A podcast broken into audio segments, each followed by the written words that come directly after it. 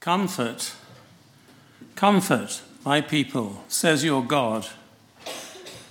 Speak tenderly to Jerusalem and proclaim to her that her hard service has been completed, that her sin has been paid for, that she has received from the Lord's hand double for all her sins.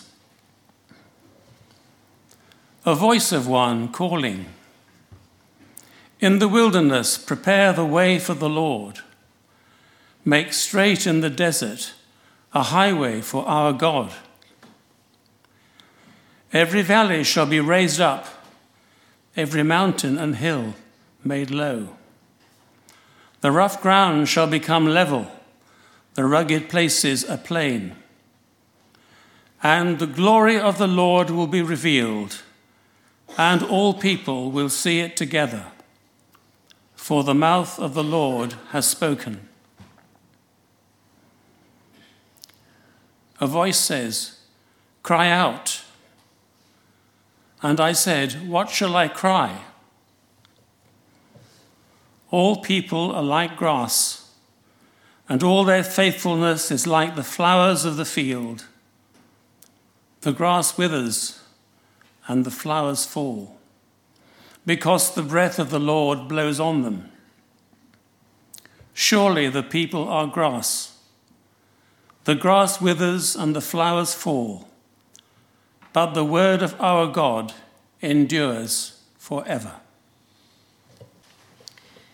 This is what the Lord Almighty says In a little while, I will once more shake the heavens and the earth, the sea and the dry land. I will shake all nations, and what is desired by all nations will come. And I will fill this house with glory, says the Lord Almighty. The silver is mine and the gold is mine, declares the Lord Almighty. The glory of this present house will be greater than the glory of the former house, says the Lord Almighty.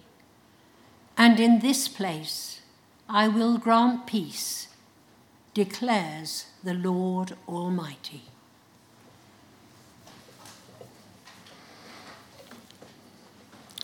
Rejoice greatly daughter Zion. Shout, daughter Jerusalem. See, your king comes to you, righteous and victorious, lowly and riding on a donkey, on a colt, the foal of a donkey.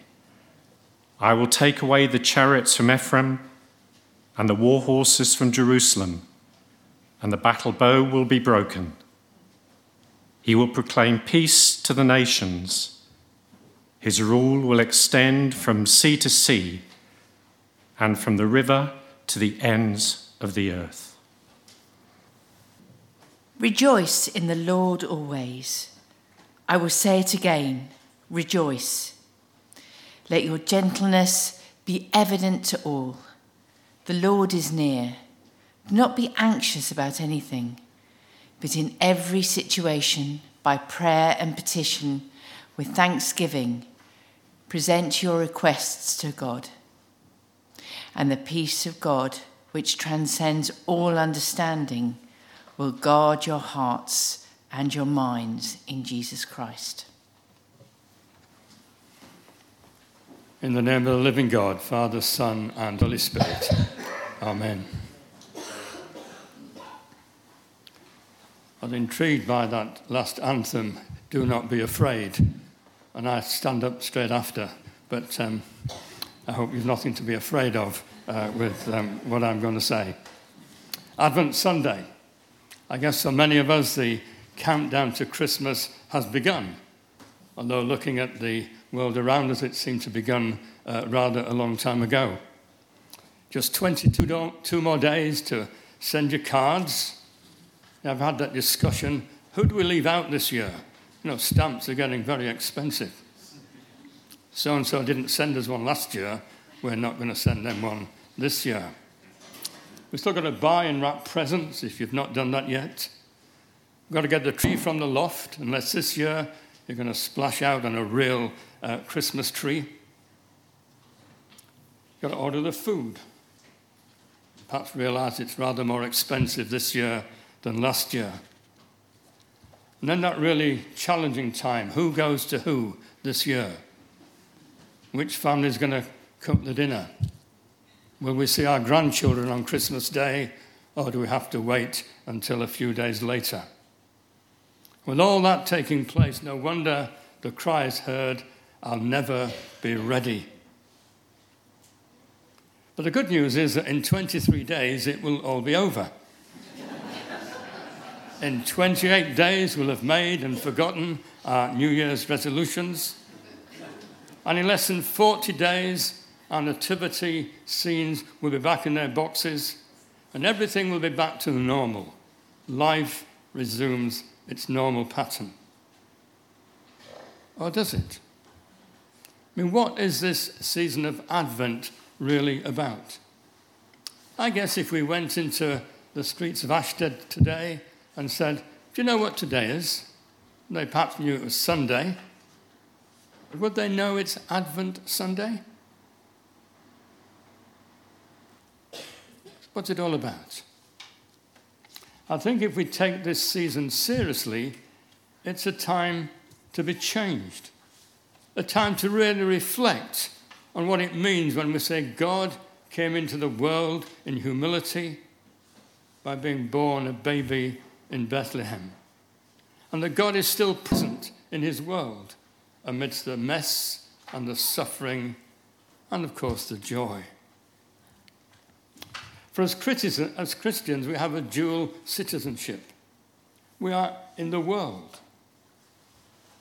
And I hope we do take part in all that's good about Christmas, even though a lot of it may be well removed from uh, anything Christian. But I hope we can enjoy all that Christmas brings. But we are part of the world. We're, we're also citizens of the kingdom of God. And that means we're to make the world a better place, not just for ourselves, but for everyone else. And it means we've got to get ready for when Jesus returns in glory. I think the second coming of Jesus is one that we've not quite forgotten, but we just don't really think, it's, well, it certainly won't happen in my lifetime, we, we might think. Jesus will return and the kingdom will be fully established on earth as in heaven. And so it's a good time for us to repent and be ready. As we had in our Advent collect earlier, time to cast away the works of darkness and put on the armour of light. So it's a time of preparation. But we might be thinking, well, all those jobs I've still got to do. How can I make time to prepare? In the busyness of this next few weeks, how can I focus on Jesus, his first coming, his presence in the world, and his future coming again? And I think it's, the answer's got to be through making time for prayer. For it's prayer that enables us to deepen our relationship with God. We need to deepen relationships with one another, and that's important. And we tend to do that by spending time with people. And it's very much the same with God. Because we don't stop being related to people when we're not with them. We don't stop being a husband a wife, a mother, a father, a brother, a sister, a grandparent, a friend. But when we spend less time with people, that relationship never really flourishes.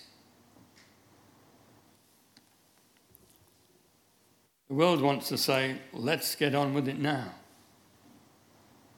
And around where we live, the lights are coming on uh, in the houses, and Father Christmas is being lit up um, near his chimney and we're going to get on with it. We noticed in a well known store that remained nameless uh, they were selling mince pies in early November, and they had a sell by date of the 26th of November. so much for Christmas and mince pies. Now, some of these early celebrations, let's get on with them, let's enjoy them. But remember what Advent is about for us as Christians. It's about waiting, about being still, about being expectant. And how we do that will be different for each one of us. But I would encourage myself and each one of us to make space, even a few minutes a day. Find that quiet space in our life. Maybe light a candle, which helps some people, and just spend some time deepening your relationship with God. For God wants to have a relationship with us. We have to respond by giving Him time. We are part of the body of Christ in this church and in our parish. And as we get to know each other better, as our relationship deepens, we'll find more joy and fulfillment in one another.